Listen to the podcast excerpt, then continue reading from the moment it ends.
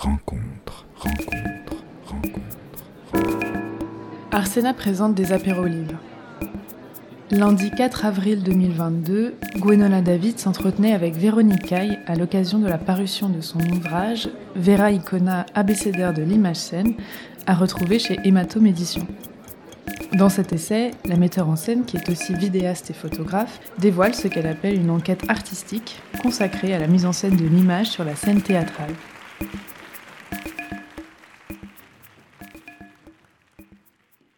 Bonjour à toutes et à tous, bienvenue pour euh, cet apéro. Nous avons le plaisir de recevoir Véronique Kay pour euh, son ouvrage Vera Icona, abécédaire de l'image en scène, qui est publié chez Hématome Édition. Donc euh, bonjour Véronique. Bonjour Gwenola, merci pour votre invitation, merci pour Arsena, Dorothée qui s'occupait de tout ça. Alors quelques mots pour euh, situer votre parcours. Vous êtes metteuse en scène et vidéaste. Vous avez contribué à une trentaine de spectacles, notamment avec votre compagnie, le laboratoire Victor Vérité. Et la particularité de votre travail, c'est que vous explorez le médium vidéo par euh, une utilisation sur des supports très variés, euh, à travers la mise en scène, des scénographies visuelles, des vidéos, des documentaires, des installations, des performances. Et puis, euh, vous menez parallèlement une activité d'enseignement. Vous avez différentes écoles d'art vivant dans lesquelles vous intervenez sur l'image en scène. Et dans cet ouvrage, vous menez une enquête, je cite, sur la mise en scène de l'image dans le spectacle vivant. Alors on va commencer par le début, euh, par le titre, Vera Icona, qui veut dire l'image vraie. Pourquoi est-ce que vous avez choisi ce titre, euh, Véronique Alors Vera Icona, c'est euh, donc ce livre une réflexion sur l'image dans le spectacle vivant. Pourquoi l'image a envahi le spectacle vivant depuis, on va dire, une vingtaine d'années? Pourquoi maintenant, dès qu'on va au théâtre, il y a de l'image sur scène? Euh, donc je me suis posé cette question de voilà de l'image, qu'est-ce qu'elle fait, qu'est-ce qu'elle fait sur un plateau de théâtre, qu'est-ce qu'elle nous dit, qu'est-ce qu'elle euh, représente? Et le spectacle vivant, c'est un, art euh, du présent pour moi, et donc c'est vraiment l'idée d'une image, d'un reflet du monde contemporain. Donc le reflet de la, la la prédominance de l'image partout dans la société contemporaine. Alors je vais répondre à la question, mais j'ai fait une petite euh, digression. Et donc je me suis mise à collecter toutes, formes, toutes sortes de matériaux sur cette question de, l'image, hein, mais de l'image sur un plateau théâtre, mais de l'image en général. Et je voulais euh, commencer par euh, le début de l'histoire de l'image en fait. Donc Vera Icona, j'ai commencé, alors j'aurais pu commencer à la grotte de Lascaux, mon enquête, aux mains négatives, mais non. J'ai préféré la commencer à l'ère chrétienne. Et à l'ère chrétienne, il se trouve que je m'appelle Véronique et qu'un jour, quelqu'un m'a fait remarquer que ça voulait dire Vera Icona, l'image vraie. Donc c'est la légende de la Sainte Véronique qui, sur le chemin de croix, euh, pose son voile sur le visage du Christ et le visage du Christ reste imprégné dans l'étoffe. Donc c'est la première image non faite de la main de l'homme. Ça n'est euh, donc c'est une empreinte. C'est l'ancêtre peut-être de la photographie. Et cette image, la légende de la, Vericona, elle est extrêmement importante puisque euh, au 8e siècle, dans la querelle iconoclaste où il n'y avait pas droit de représenter le, Christ, euh, eh bien les, défenseurs de l'image, de la représentation vont prendre cette légende de la Vera Icona en disant mais puisque le Christ a laissé son empreinte, c'est bien qu'il autorise sa représentation. Et à partir de là, les premières icônes laissent et le développement des images se fait. Donc après euh, les icônes, les représentations bibliques.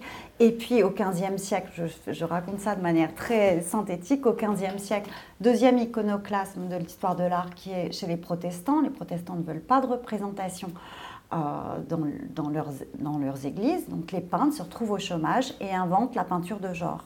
Donc tout d'un coup, on peint du paysage, on peint d'autres sujets. Et progressivement, jusqu'à les avant-gardes du début du XXe siècle, et puis euh, Marcel Duchamp qui explose tout le rapport euh, à l'image, et à la vidéo peut-être aujourd'hui dans le spectacle vivant. Voilà. Donc Vera Icona, pour moi, c'est tout ce chemin d'un point de départ sur un rapport à l'image depuis depuis le, voilà, le début de l'ère chrétienne. Vous notez d'ailleurs que l'image en scène ne peut pas être seulement décorative ou anecdotique, enfin en tout cas quand on, elle est euh, juste dans, un spectacle.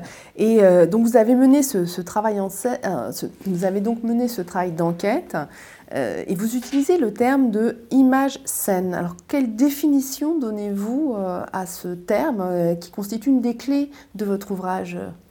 Alors image scène, j'avais, enfin, c'était, euh, je voulais créer une sorte de, de mot valise en fait pour désigner euh, l'image en scène, l'image sur la scène. Donc je l'ai réduit euh, à image scène, un peu inspiré par les écrits d'un autre historien de l'art qui s'appelle Georges Didier Huberman, qui m'a beaucoup inspiré aussi dans l'écriture de ce livre et qui a l'habitude de créer des mots valises comme ça, qui permettent de mettre un concept assez on va dire, ouvert, puisque dans image, il y a image, dans scène, il y a la scène. Et donc, voilà, ça, ça, résume bien ce dont parle l'ouvrage, c'est-à-dire l'image dans le spectacle vivant, sur, un, sur une scène de spectacle en tout cas. Et ça va même plus loin parce que euh, comme c'est un mot qui met en regard euh, deux termes, il y a aussi cette notion de dialogue et c'est euh, là-dessus aussi que porte l'ouvrage, c'est-à-dire comment l'image, cette représentation du réel peut dialoguer avec la scène qui est le vivant réel. Hein. et donc il y a cette idée que ça n'est pas seulement une juxtaposition, mais que ça fonctionne uniquement s'il y a bien dialogue, s'il y a résonance entre ces deux termes de ce mot valise. oui, tout à fait en fait. C'est tout à fait ça le, propos de l'ouvrage, c'est de se demander cette image qui est très présente dans, sur nos scènes de spectacle. Euh, bien souvent, euh, elle n'apporte pas grand-chose, hein, ou peut-être même elle dessert euh, peut-être l'acteur qui est en train de jouer. donc c'est vraiment la question de ce dialogue et de comment, en existant simultanément sur un plateau de théâtre, on crée un sens qui est augmenté, augmenté par l'image et pas diminué par l'image. Donc c'est vraiment ce, dialogue-là que, que j'essaye de décrypter dans l'ouvrage. Dans et pour cela, vous menez l'enquête, euh, une enquête artistique, c'est-à-dire hein, comment est-ce que vous avez procédé euh, pour euh, arriver à clarifier votre pensée et même à, à établir six catégories d'images alors, j'ai appelé ça une enquête artistique parce que, donc, je, comme l'avait dit, je suis metteur en scène, je ne suis pas théoricienne de l'art ni du théâtre. Et il me semblait important de parler de, à partir de ce que je connais, c'est-à-dire moi, je crée des images et je travaille sur, euh, sur des plateaux de théâtre. Donc, déjà, ça, pour moi, il fallait que ça soit artistique et pas théorique. Après, j'ai mis un bémol. Le début de cet ouvrage. J'ai commencé à l'écrire à la Chartreuse de Villeneuve-les-Avignon. Et à la Chartreuse de Villeneuve-les-Avignon, on est accompagné par un dramaturge, en l'occurrence il s'agissait de Christian Giria, et j'avais commencé à écrire quelque chose de très très théorique. Et en fait, c'était extrêmement fastidieux à lire.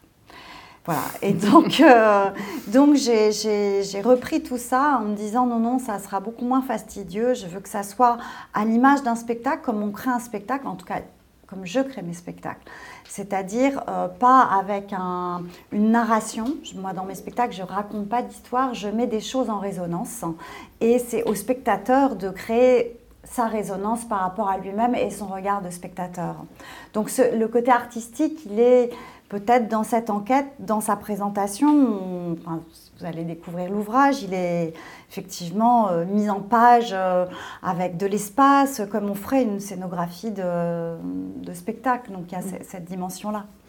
Et il y a euh, néanmoins un corpus euh, théorique qui sous-tend votre réflexion. Vous euh, faites allusion notamment à l'histoire de l'art de Gombrich. Je crois que tout le monde a ce petit livre de chevet. et en particulier, vous insistez sur l'écologie, c'est-à-dire les, les, conditions de production de l'image, en disant que c'est tout à fait déterminant pour analyser la fonction de l'image hier et aujourd'hui. Est-ce que vous pouvez nous dire pourquoi pour vous c'est aussi important, cette euh, écologie de l'image, et pourquoi euh, vous l'avez intégré, comment vous l'avez intégré dans votre réflexion, dans votre grille d'analyse? Alors, euh, effectivement, c'est très important. Donc, Gombrich, grand historien de l'art, dit que une image se crée dans un contexte déterminé, dans une écologie, et qu'il y a toujours un lien entre celui qui produit l'image et l'image en elle-même. Alors très concrètement, euh, si on regarde la peinture, euh, je ne sais pas, Renaissance, on se rend compte que la peinture est créée par commande euh, d'un pouvoir politique, et donc que ce pouvoir politique rejaillit dans l'image. Et il m'a semblé que ce discours était tout à fait opérant encore aujourd'hui. On le voit euh, dans la société dans laquelle on vit. les gens qui sont ici peut-être sont venus en métro, ont vu des images dans le métro ou à pied des publicités. Et donc il y a toujours un lien entre euh, sans doute le pouvoir et l'image. Et sur le plateau de théâtre, euh, tout le propos, c'est le dialogue entre cette image et cette scène. Donc la production de l'image est faite pour le contexte donné euh, de la scène de spectacle. Donc il me semblait, le contexte, c'est la scène de spectacle. Et euh, cet élément-là, il est extrêmement euh, déterminant effectivement dans les, les, six catégories que je fais, que j'appelle en fait une cartographie, qui est une cartographie d'utilisation de l'image sur scène, mais que je veux euh, extrêmement ouvert, c'est-à-dire que si euh, quelqu'un dans la salle a envie de créer d'autres catégories, évidemment c'est complètement ouvert. Euh, la, grille d'analyse, c'était effectivement de regarder quel était le contexte de production de ces images et, qui est lié donc au plateau théâtre. Et le plateau théâtre, il y a des contraintes formelles. Donc dans beaucoup des catégories que j'ai créées, il y a aussi cette dimension formelle, comment l'image apparaît. J'entends par exemple image pré-filmée et euh, diffusée sur le plateau de théâtre avec un décalage avec l'action scénique. Ou alors une caméra qui, est, qui va refilmer euh, un acteur sur scène. Donc euh, voilà donc qui crée une autre catégorie. Donc ou l'image qui intervient comme une narration dans le dans le dans le spectacle qui donne un, qui est un pivot dramaturgique alors justement, venons-en à ces euh, six euh, catégories d'images que vous avez euh, identifiées, donc qui composent cette cartographie. Qu'est-ce que vous avez utilisé comme, comme critères Donc là, vous nous avez un tout petit peu donné les fondamentaux de votre réflexion, mais comme critères pour les catégoriser. Et qu'est-ce qui, qu'est-ce qui caractérise chacune de ces six catégories que vous avez identifiées? Alors, euh, bah, commençons par la première, hein, donc, euh, qui s'appelle Images sans images. Donc, c'est des spectacles où le, spectacle vivant, en tout cas dans un rapport frontal, euh, qu'on connaît dans nos salles de spectacle, offre déjà une image c'est déjà une image au regard, du, regard du spectateur. Et il y a certains metteurs en scène qui sont des créateurs d'images sans pour autant utiliser l'image vidéo ou une, rapporter une autre image. Donc j'ai appelé ça euh, image sans image, les iconoclastes. Je pensais beaucoup à Romeo Castellucci ou à, et, à, Bob Wilson, qui ont vraiment... Euh, sont de grands metteurs en scène, créateurs d'images, sans pour autant utiliser le, médium. Donc ça, c'était pour moi le point de départ, aussi le point de départ par rapport à ce que je vous ai dit tout à l'heure sur ce titre, Vera Icona, donc peut-être un point de départ aussi un peu plus historique, puisque je fais euh, état d'un spectacle qui s'appelle Le regard du sourd de Bob Wilson, c'est 1971. Euh, voilà, donc c'est ancien. Après, la deuxième catégorie euh, que j'ai appelée image poème, L'image poème, c'est euh, l'image qui intervient dans le spectacle vivant comme un poème qui est complètement indissociable de ce qui se passe sur scène, euh, qui crée euh, une narration commune, vraiment un dialogue commun. Donc, dans le livre, je, parle notamment d'un spectacle de Lucinda Child qui s'appelle Danse. où c'est une superposition de la même scène préfilmée de danseurs qui ont été préfilmés par un plasticien qui s'appelle Sol Lewitt et le tout est diffusé ensemble, c'est-à-dire le film est diffusé sur un tulle et les danseurs dansent derrière le tulle, mais c'est la même action. Donc sans le film, euh, il n'y a pas de... Voilà, ça crée un, poème, euh, un poème scénique.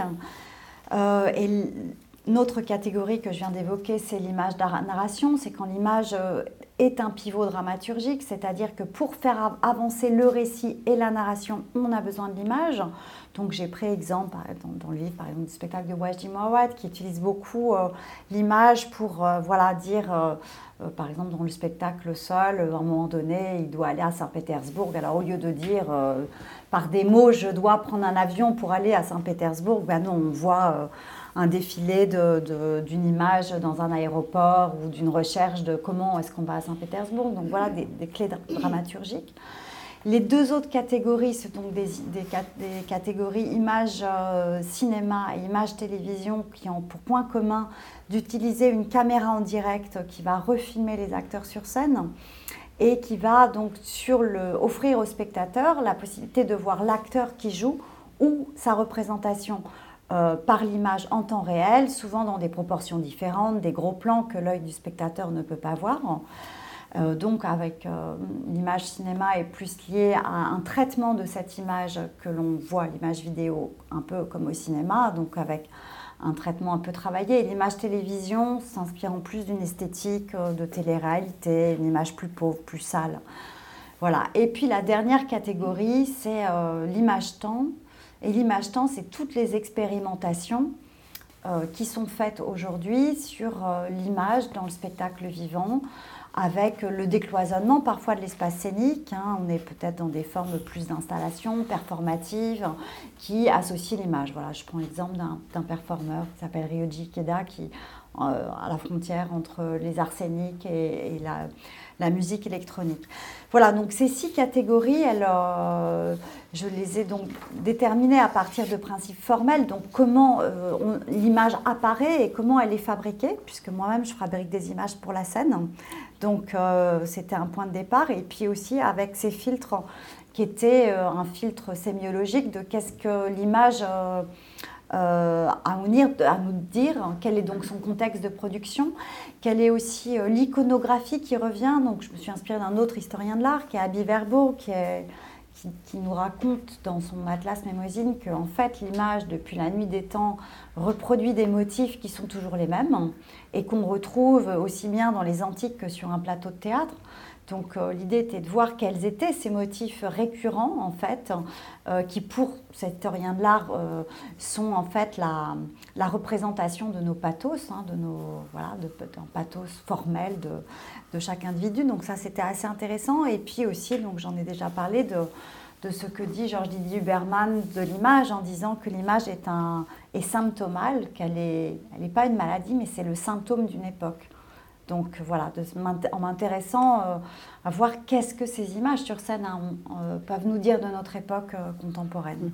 Alors pour pousser plus loin la question qui est posée, de quoi ces images sont-elles le symptôme? Parce que c'est effectivement l'analyse de Didier Huberman de dire qu'elles révèlent ce qui traverse notre époque. Donc dans votre traversée justement de, ces images, de ces plateaux, de cette réflexion aussi sur ces différents types euh, d'images, leurs conditions de, production.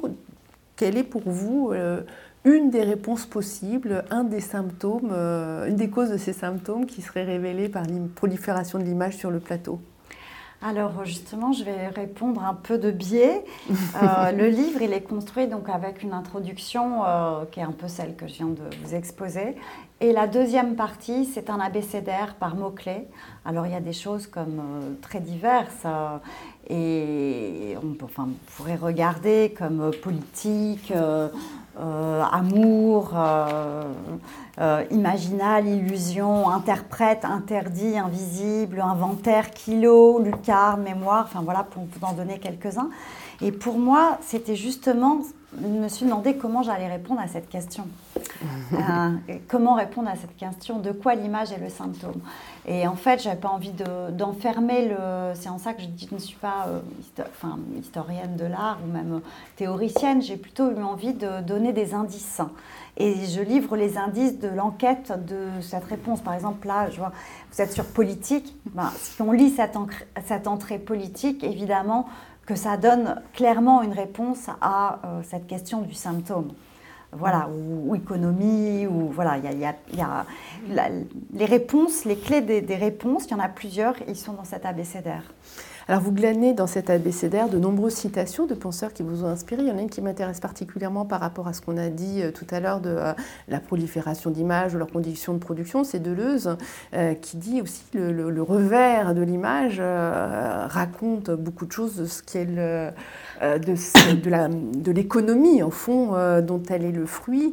Et quand on rapporte cette réflexion au flux d'images euh, dont nous sommes témoins à travers les réseaux sociaux, là, là, il y a quelque chose, effectivement, qui, qui, se, révèle. Ces images type réseaux sociaux qui envahissent les plateaux, ne sont-elles pas le témoin ou les, manifestations de cette libéralisation ou de cette logique libérale qui déferle dans nos vies qui déferle sur les réseaux, sur la façon dont on régule ou non d'ailleurs les relations humaines?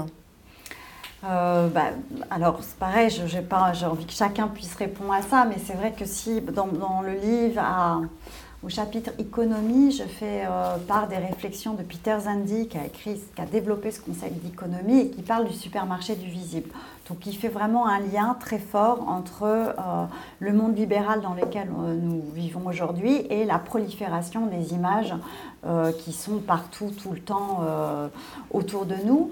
C'est vrai que sur un plateau de théâtre, par exemple, moi en tant que créatrice, quand je travaille avec d'autres créateurs et je dois concevoir une, scénographie en images, qu'on me dit on va mettre une image de Facebook ou de, des réseaux sociaux d'aujourd'hui, je dis mais est-ce qu'on n'est pas, tout ça pour dénoncer l'utilisation de ces médiums, je dis attention, si on le met comme ça sans créer un point de vue autre ou un contrepoint, à ce moment-là, on n'est pas dans la critique, on est euh, dans l'acceptation des choses. Donc il faut faire extrêmement attention à ce qu'on raconte avec euh, ces images.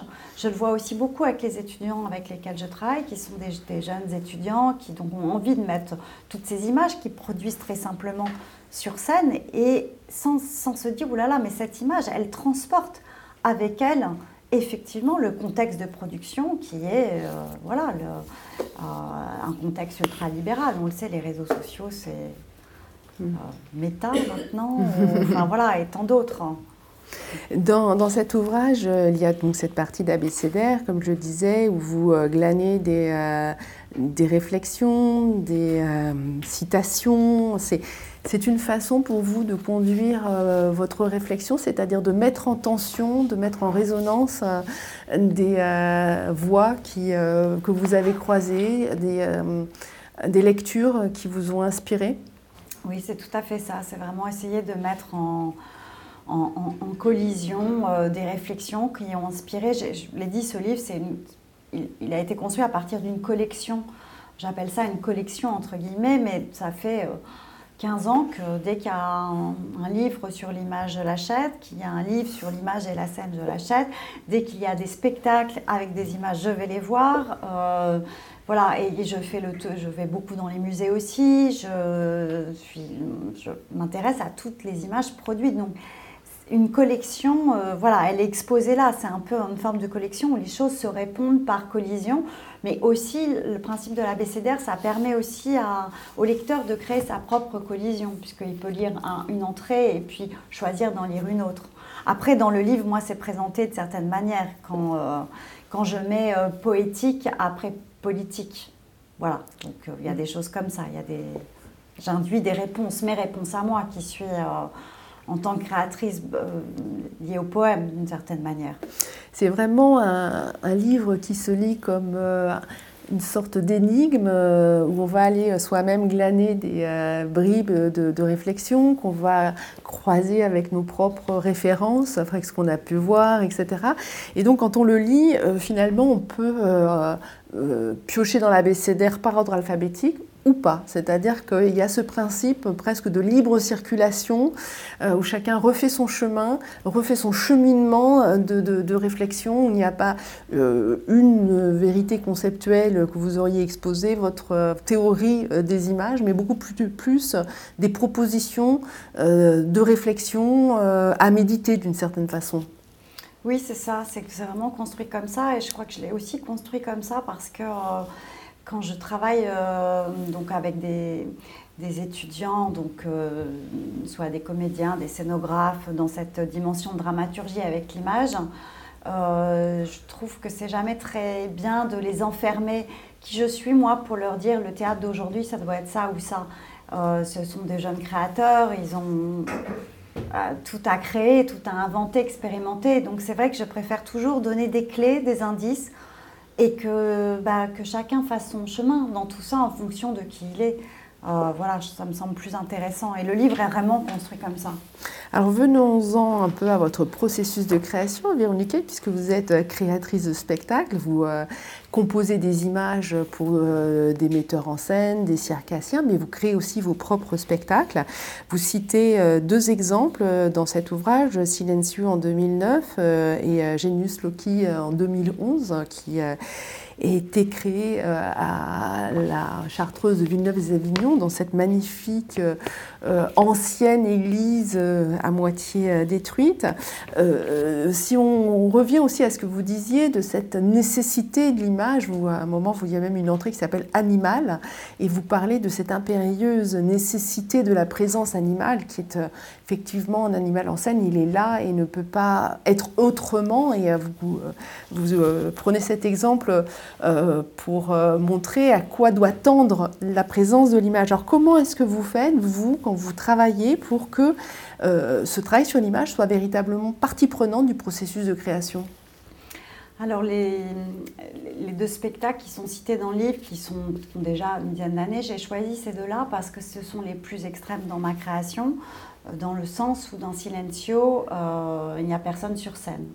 Donc en fait, il n'y a que des images. Mais euh, c'est une illusion, une illusion qui est offerte aux spectateurs. Euh, j'ai travaillé avec euh, une, vingtaine d'acteurs et un cheval pour créer Silencio, où finalement le spectateur attend la présence d'un acteur qui ne vient jamais, mais on l'entend passer derrière le rideau de scène. On a l'impression qu'ils sont là, mais ils ne sont pas là. On les voit, on en hologramme, enfin dans des présences assez étranges. Donc on peut vraiment penser qu'il y a quelqu'un sur scène, mais il n'y a personne. Ce spectacle était évidemment un spectacle manifeste hein, euh, pour dire euh, en fait une image a besoin d'un corps. Enfin, une image sur scène a besoin d'un corps, et en l'occurrence, le corps qu'il y avait dans la salle, c'était celui du spectateur. Voilà.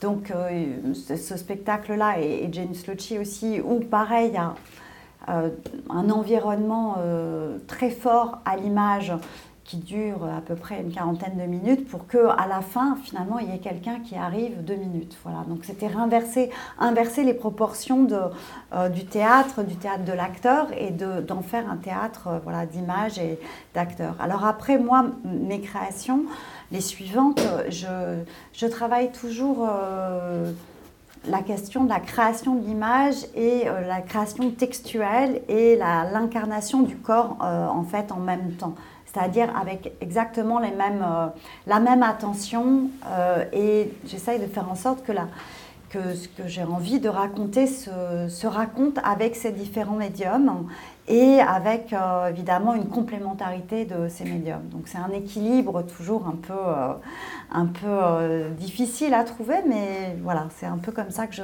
je travaille dans mon... J'écris des scénarios en fait où j'essaye d'inventer les choses à partir d'un d'un présupposé de, euh, scénaristique.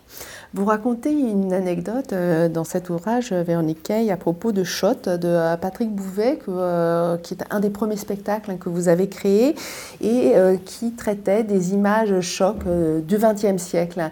Et Patrick Bouvet vous a dit que le pilote qui a lâché la bombe sur Hiroshima n'avait pas du tout réalisé la portée de son geste et ne l'a fait que au moment où il a vu, euh, où il avait vu les images.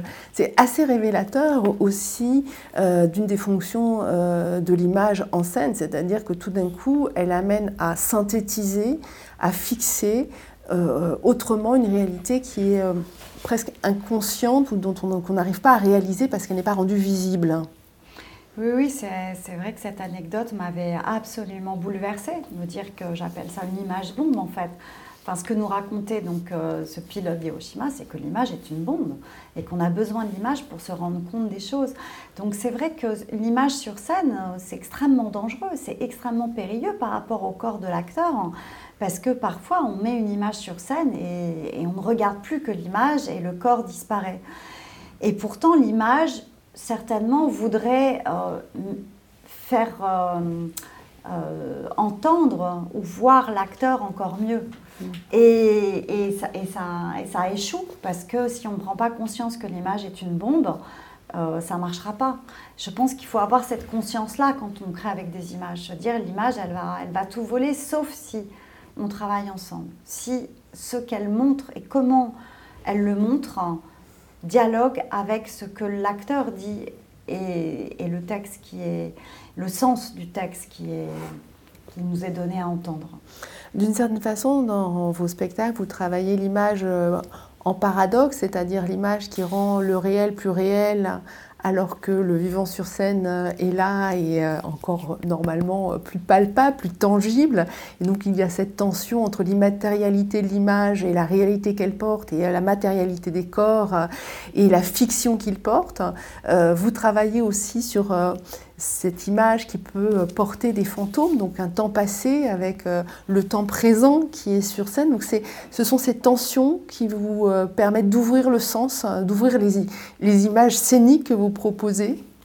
Oui, c'est vraiment, vraiment ces tensions entre euh, illusion et réel qui m'intéressent en fait. C'est vraiment la réflexion un peu théorique que j'ai, enfin voilà, qui m'intéresse. Il y a un livre très, très beau que j'aime beaucoup, qui est Le réel et son double de, Le réel et son double de Clément Rosset, où, euh, dans lequel Clément Rosset nous dit que en fait, euh, le monde, euh, l'individu, la réalité du monde est insupportable. Alors pas simplement quand on perd un proche ou, euh, quand un, événement où il y a une guerre. Non, le, réel est euh, insupportable et donc l'être humain n'a de cesse de se créer des doubles, des doubles de fantasmes pour essayer d'exister. Et donc ce double dans la société dans laquelle on vit, c'est sans doute l'image. Enfin, l'un des doubles, ça peut être l'image en fait. Et euh, donc, on est dans une réalité, et puis à l'image, ça revient à la caverne de Platon, on, projette, euh, voilà, la projection des images.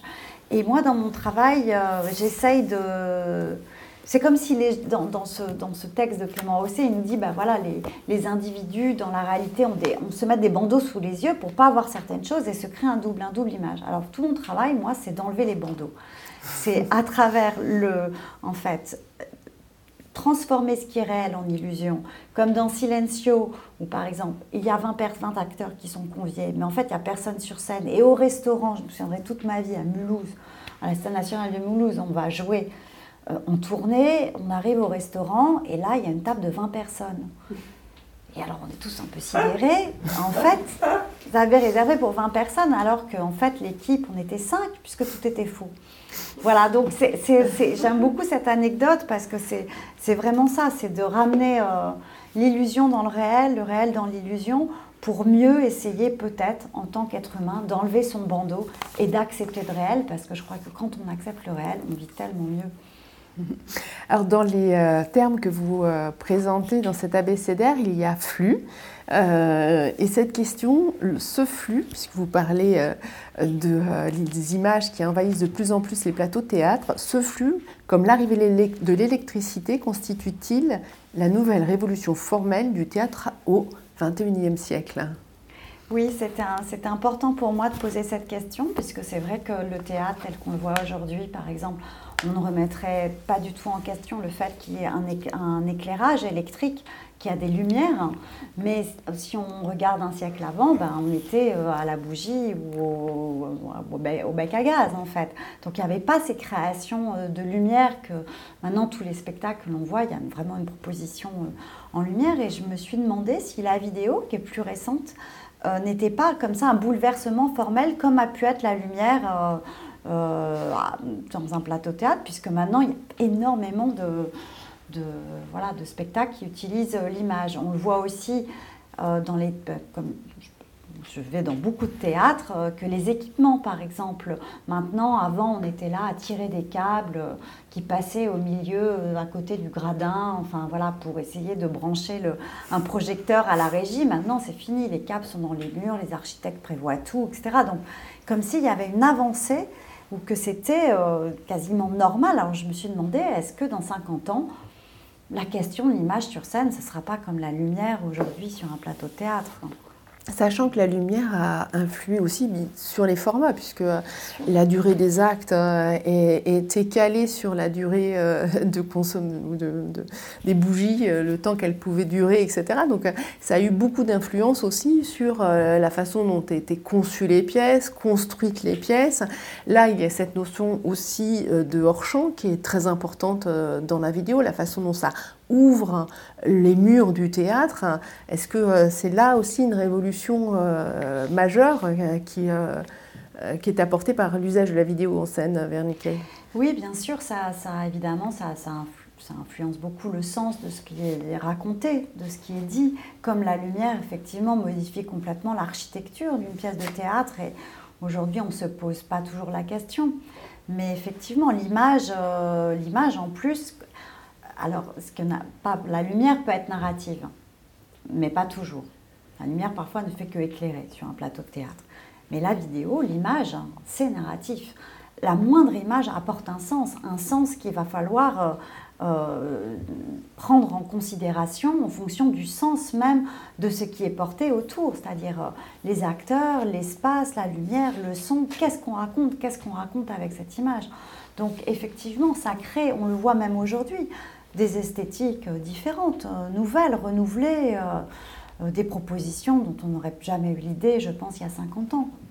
Vous avez appelé votre compagnie le laboratoire Victor Vérité. Donc il y a ce mot laboratoire, l'expérimentation, c'est essentiel donc pour vous pour trouver une image juste et pas juste une image, pour reprendre le mot de Godard. Oui, je pense que l'expérimentation c'est quelque chose de très important pour moi sur des chemins aussi comme ça périlleux que travailler avec l'image, ça demande des process un peu différents, peut-être parfois un peu plus longs ou, euh, des temps qui se rajoutent à des temps de répétition. Enfin voilà, donc c'est j'aime bien l'idée d'expérimenter, d'expérimenter les formes. Et je pense que l'image aujourd'hui, enfin, depuis 20 ans, expérimente peut-être une nouvelle esthétique.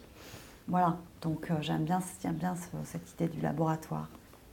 Mais en tout cas, c'est euh, une belle perspective euh, qui s'offre et que l'on peut donc travailler à travers euh, cet ouvrage. Merci beaucoup, Véronique Kay, de nous avoir permis ce voyage à travers l'image.